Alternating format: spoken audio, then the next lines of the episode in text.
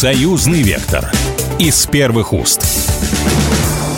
Здравствуйте, вы слушаете программу «Союзный вектор». Я Екатерина Шевцова, и в нашей программе мы обсуждаем самые главные вопросы, которые касаются нашего союзного государства. Сегодня мы поговорим об информационной э, войне.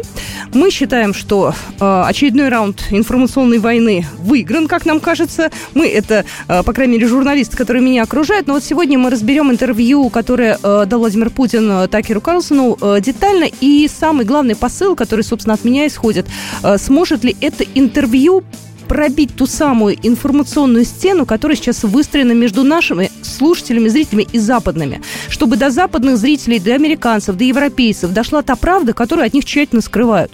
У нас на связи э, профессор МГИМО Кирилл Евгеньевич Коктыш. Э, э здравствуйте. Да, здравствуйте. Ну, я думаю, что у всех была сегодня бессонная ночь. Э, это интервью многие называют выдающимся, растаскивают на цитаты, э, враги злятся, говорят, да ничего особенного, знаете, ничего. Это как, знаете, я бежал за вами три дня, чтобы сказать, что вы мне неинтересны. Я уже не буду считать, сколько там миллионов просмотров было, потому что меняется там с каждой секундой количество. Э, Кирилл Евгеньевич, дайте свою оценку интервью вот сначала. Вот что вы скажете, потому что, ну, это действительно событие в нашем таком информационном мире. Ну, это событие в первую очередь для американцев, для англоязычного сегмента. Дело в том, что на самом деле они жили, и они начали подозревать, что их держат в информационном пузыре, в искусственно сформированной реальности, а, которая, в общем-то, лжива. Ладно бы это была бы сладкая ложь, которая бы э, приносила рост качества жизни. А нет, она ведь все это ведет еще к понижению качества жизни. И, естественно, вот это вот э, вопрос, вопрос американского, в общем-то, такого носителя традиционных ценностей, то есть не постмодернистских, как Нью-Йорк, там, а именно вот таких базовых, основанных на этих ценностях, на, соответственно, там, на религиозных ценностях и уважении и так далее. Вот эти вещи, вот в этих вот, в этой части американского общества, эти подозрения, эти мысли – уже давно начали шевелиться. И интервью Путина как раз-таки оказалось той самой вещью, тем самым, теми самыми словами, которые для них выстраивают систему координат. В этом плане для нас-то эта ситуация все понятно. Нужно дать должное Путину, что он, в общем-то, очень грамотно и тактично провел ликбез для американского слушателя, объяснил его, каким образом именно американские интересы пошли под размен. Ведь мы понимаем, что, что случилось. Да? То есть в прошлом году американские элиты были уверены, глядя тем более на относительно успешные действия Украины на поле боя, что они смогут нанести стратегическое поражение России, а значит, они смогут получить бесплатно фактически контроль над российскими ресурсами. Дальше наступил момент протрезвления, когда посчитали, прослезились и выяснили, что все это недостижимо. И в этом плане американские элиты оказались в роли Паниковского, которого, соответственно, говорит, что он уже понимает, что все не так, но, соответственно, остальная часть американского общества продолжает, советует продолжать пилить, да, потому что а, им нужно выиграть какое-то стратегическое время. А вот для вот этого вот э, начавшего подозревать, что что-то не так американского общества, слова Путина как раз-таки и оказались в общем-то, тем самым, той самой системой координат, которая позволяет э, понять, что происходит, потому что рассуждения про то, что американские элиты сами угробили э, такой мощный инструмент влияния, как было, а сами же, в общем-то, подрубили остальные основания, на котором сидели. Но вот оно отвечает для американского обывателя э, на вопрос, а кто виноват? И, какие сейчас расклады, что будет происходить. Знаете, я смотрю, американского обывателя еще до интервью начали активно убеждать в том, что это совершенно незначащее интервью, что Такер Карлсон, он сбитый летчик. Я смотрела, что говорила Хиллари Клинтон, она вообще там, э, я ж в лице перекосила, когда она очередной раз э, вспоминала фамилию нашего президента. Они пытаются убедить изнутри, что это все ничего не значит. Вот насколько э, на американцев вообще имеют влияние их собственные политики, да, и вот такая вот, ну, для нас, конечно, лживая точка зрения. То есть они вообще поймут, что к чему? Но Хиллари Клинтон в своем заявлении сказала такой очень симптоматическую вещь. То есть она фактически заявила, что правда – это то, что говорим мы, и то, что декларируем мы. То есть обвинить Такеру Карсона э, было в том, что он свои там расследования не соотносит с правдой. Ну, то есть с правдой, которую сформулировал ОПОП, да? которую сформулировал в данном случае демократический Вашингтон.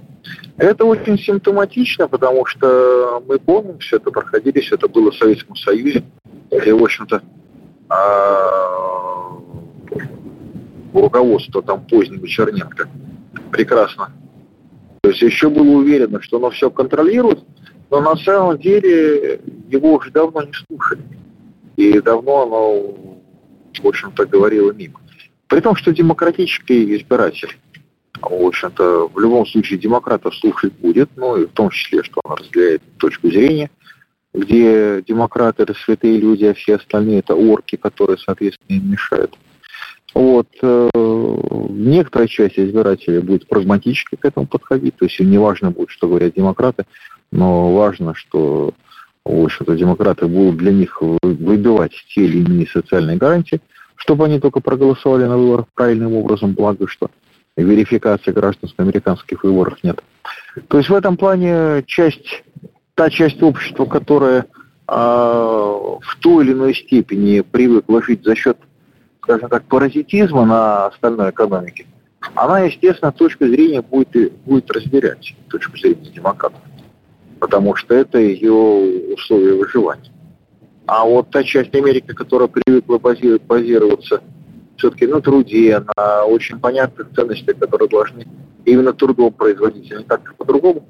Та часть Америки давно не верит, но мы уже не откроем сухих газов, не откроем Америку, если скажем, что Соединенные Штаты, в общем-то, и так уже покололись практически по линии гражданской войны. И покололись уже достаточно давно, и тревожность в том, что этот раскол не уменьшается, а только увеличивается. И дальше вопрос, а в какой момент он может или может перейти в, в такую необратимую фазу, потому что с точки зрения политтехнологии ситуация вот не поедет, не поедет, переходит не остановишь, не остановишь буквально за одну ночь. Кирилл Евгеньевич, э, знаете, я пытаюсь сейчас понять, у нас столько было возможностей, э, ну, по крайней мере, какое-то количество возможностей достучаться до западных зрителей и слушателей. В прошлом году Александр Григорьевич Лукашенко давал не одно интервью. И французам давал, и японцам давал. Э, ну, кому только не давал, да? У нас в этом году, ну, это просто такое тоже мега событие. Мы хоть как-то сможем, даже сейчас не про американцев, я сейчас говорю про европейцев, там же тоже, там на цитаты разносят, тоже все смотрят и читают. Мы сможем хоть как-то донести нашу правду правду. Вот используя наших двух лидеров, я сейчас объединяю так все союзное государство в целом. Тут не просто, тут же вопрос не в том, чтобы донести нашу правду. Тут вопрос в том, чтобы расколдовать европейцев. То есть мы, она, это более сложная задача. То есть в этом случае э, мы забываем, что, в общем-то, человек всегда является существом, которое опирается на, на референтные источники и, в общем-то, хваленый Запад со своими э, свободой СМИ, свободой слова и так далее, взял под контроль практически все референтные источники и таким образом сбил прицел, то есть сбил систему координат у того же европейца, который, в общем-то, живет в искаженном мире, очень оторванном от реальности. Вот. И у западного человека, но это не распространилось на страны мирового большинства, на не Запад. Там осталось как раз все адекватно, все нормально. И в этом плане задача представляется разрешимой. Да? То есть если бы колдовство было глобальным, если бы под э, вот эти информационные технологии подпали бы и все народы мира, тогда, наверное, ситуация была бы катастрофичной. А оказывается, что нет, это только, в общем-то, западная часть оказалась манипулируемой, легко управляемой. Это дает надежду. Поэтому речь, э, понятно, интервью, этот вакуум, а, но оно его уже пробило. Вопрос в другом, а насколько она запустит процесс осознания того, что есть. Потому что не случайно Путин, а, в общем-то, довольно часто обращался к цитированию цифр, раскладов, а, в общем-то, очень понятных, в общем-то, концертов. То есть те, те, тем, в общем-то, аппаратом, которым европеец и американец привыкли мыслить. И, собственно говоря, когда им на их языке показали, что Ребята, ну у вас э, сбита шкала. У вас сбита шкала в вашей системе вот координат, она порочна, она вас ведет, э, собственно говоря, на край пропасти. Поэтому остановитесь. И поскольку она была сказана ровно на этом языке, есть шанс, что услышат, и есть шанс, что те элиты, контрэлиты, вернее, теперь, которым затыкали рот, что они, в общем-то, обретут в себе некие силы и некую энергию для того, чтобы э, попытаться включиться в политическую борьбу и использовать вот эту ситуацию, потому что врать всегда можно народу, но не бесконечно. А в какой-то момент возникает ощущение, что это было вранье, это был обман, и за этим идет легитимация правящих элит. Вот этот момент, он э, еще не наступил, но он уже просматривается. Ну, я уверена в том, что расколдуем европейцев вопросы времени. Надеюсь, что быстрее, чем э, они того самого хотят. Э, спасибо большое. Кирилл Евгеньевич Коктыш, э, профессор МГИМО, был только что с нами в эфире. Ну, а я напоминаю, что вы слушаете программу «Союзный вектор». Я Екатерина Шевцова. Через пару минут мы посмотрим на эту вот информационную историю, на эту тему, на это интервью с белорусской уже стороны.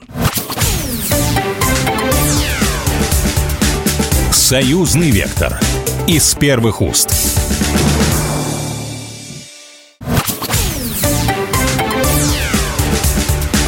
Союзный вектор из первых уст. Еще всем здравствуйте. Вы слушаете программу «Союзный вектор». Меня зовут Екатерина Шевцова. И в нашей программе мы обсуждаем самые важные события, которые касаются нашего союзного государства. И мы продолжаем обсуждать наделавшее много шуму интервью, которое дал Владимир Путин американскому журналисту Такеру Карлсону. В первой части нашей программы мы обсудили эту тему и это интервью с э, российским политологом, э, с профессором Кирилл Гемчем Коктышем. Но сейчас пришло время услышать белорусскую сторону. Сегодня с нами представитель Белорусского союза журналистов Андрей Кривошеев Алексеев.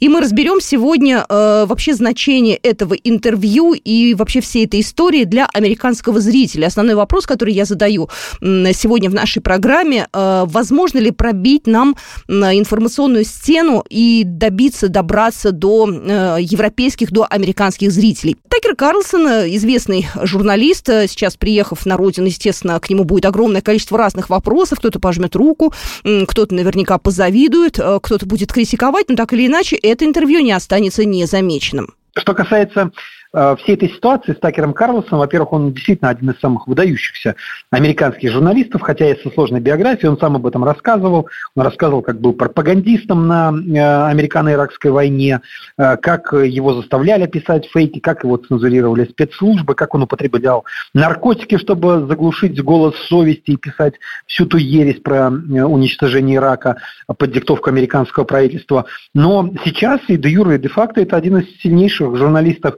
мира с учетом аудитории, и плюс э, все ему пророчат еще и политическое будущее. Не знаю, фейк или нет, но поговаривают, что Трамп предлагал ему очень высокую позицию в своей администрации, чуть ли не там не советника. Э, и он, кстати, на мой взгляд, вполне заслуживает, если посмотреть все те, э, всех тех персонажей, которые сейчас окружают вот этого Байдена, уходящего в закат. Такер молодец, Такер не побоялся, он говорил, что ему угрожали в американском э, правительстве, намекали через всякие э, спецслужбистские каналы, что ехать в Россию не надо, тем более в Москву, и очень сильно не надо э, брать интервью у президента Российской Федерации Владимира Владимировича Путина. Мол, это предательство, измена, хотя что здесь предательского, что здесь изменнического, мне, честно говоря, понять сложно. А вот им не сложно. Как они это обосновывают и оправдывают? Они считают, что только их голос может звучать в любом информационном пространстве. В нашем союзного государства, в их пространстве, в пространстве там, Китая, всей Юго-Восточной Азии, а, Европейского Союза, Африки, Латинской Америки – а вот никакой другой альтернативный голос звучать не может и не должен. Им было очень удобно, очень легко и комфортно говорить нам о свободе слова, когда не было арти, например, когда не было спутника «Мия Россия сегодня», когда э, с нашей точки зрения никто не анализировал мировую повестку после разрушения советского еще и навещания. У них было ну, практически 15 лет монолога сплошного на весь мир, когда они были единственными и главными, когда выходила CNN и вещала морщу лоб значит, единственно угодную для всего мира и правильную правду а другой правды не существовало. Но э, ситуация меняется. Появились социальные сети, которые дали возможность не только им, но и нам работать на встречных курсах. Появилась и развилась, и заняла хорошую позицию в мире арти. Арти арабский мир, арти Германия, арти на английском языке, на американском языке. В общем, э, появился альтернативный голос. Развились э, прекрасные, на мой взгляд, я вот смотрю сам с удовольствием, англоязычные э, китайские каналы. Китайцы прекрасно делают новостные блоки, очень хорошие программы там аналитические выходят. Э, поэтому э, появился встречный голос. Это уже не монолог, а диалог.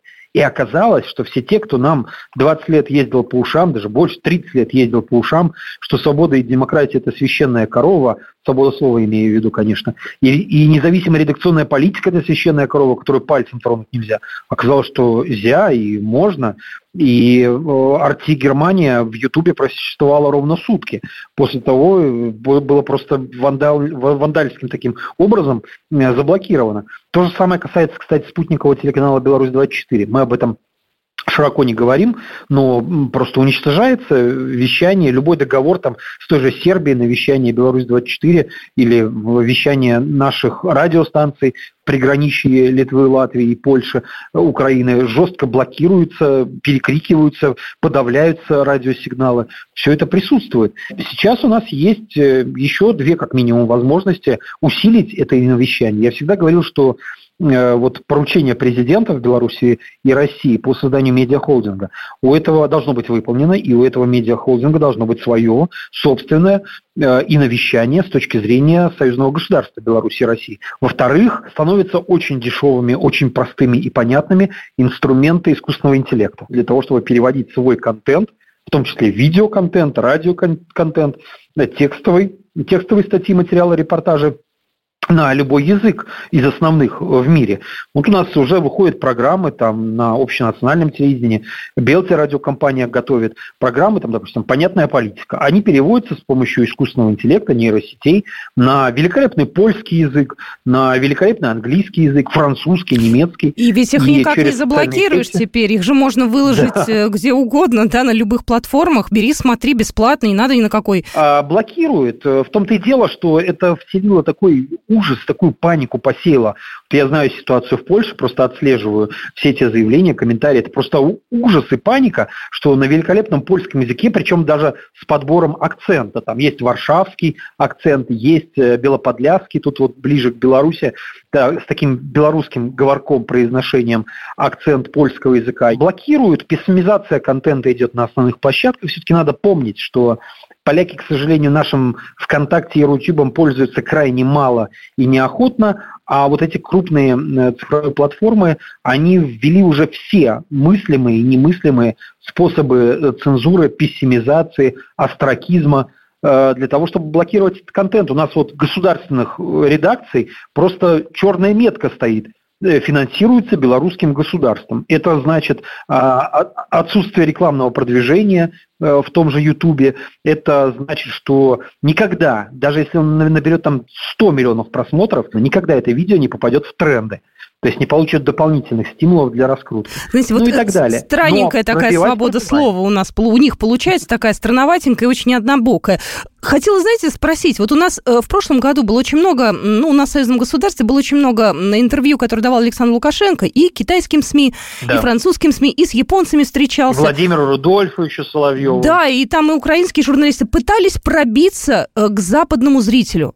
Сейчас э, пытаемся пробиться к американскому зрителю. У нас хоть когда-нибудь, наконец-то, получится. У людей есть потребность, у нас есть э, что сказать. Вот мы когда-нибудь сможем сделать так, чтобы они нас услышали равных возможностей, к сожалению, э, с той же западной прессой, особенно э, пропагандистской ее части, у нас не будет никогда.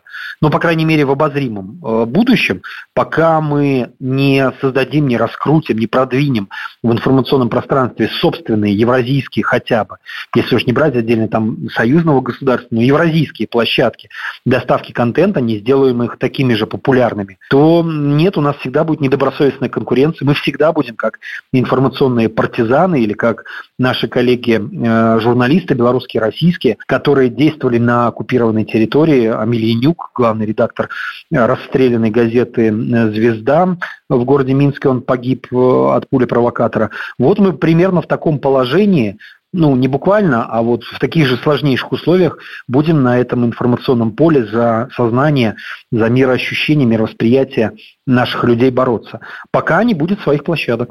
Ну, последний вопрос. Раз уж э, тот же самый Илон Маск э, у себя на платформе э, и анонс разместил, и всячески, значит, хочет дать возможность, чтобы люди услышали нашего президента, может, нам хотя бы на их тогда полянке поиграть? Может быть, нам как-то с ними уже договариваться, чтобы они наши размещали материалы? И Такер Карлсон, и Илон Маск – это очень обеспеченные люди. Я Э, думаю, что мы можем с ними на определенном этапе э, играть в эту игру и э, продвигать через них свой контент, но я не думаю, что они всегда будут однозначно благосклонны, как минимум, или лояльны тому контенту, который мы производим. Для этого достаточно просто поднять историю. Тот же Илон Маск, поставляя в Украину свои старлинки, обеспечивает и поддерживает боевые действия.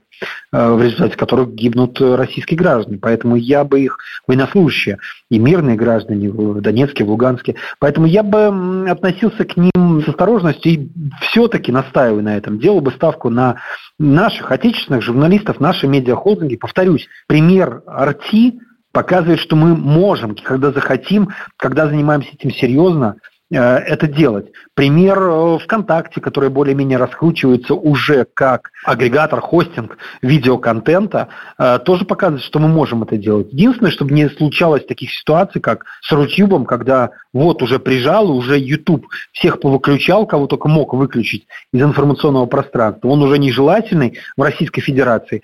Приходят ответственные люди, журналисты, на Рутюб, и оказывается, что это э, чуть ли не э, какая-то такая э, сама себе варящаяся частная организация, которая говорит, да что вы к нам пристали? У нас небольшой свой частный бизнес, мы им занимаемся и будем развиваться в том темпе, который мы сами себе установим. Какие там информационные войны? О чем вы говорите? Мы вообще не хотим иметь с этим ничего общего. У нас вот просто своя небольшая частная организация, и мы будем решать свои задачи. Вот чтобы так не получилось, чтобы у нас уже были выстроены э, подготовлены, если хотите, э, закреплены информационные ландшафты, свои Брестские крепости в информационном поле или Ленинграды, э, недавно же праздновали 80 лет полного снятия блокады Ленинграда. Вот чтобы такие крепости в информационном пространстве у нас были расставлены. И нам было что и на чем Э, защищат. Это у нас еще тема для не одного разговора. Огромное спасибо. Андрей Кривошеев был сегодня в нашем эфире, председатель Белорусского союза журналистов. Андрей, спасибо огромное. Всего доброго, спасибо. Союзный вектор. Из первых уст. Программа произведена по заказу телерадиовещательной организации Союзного государства.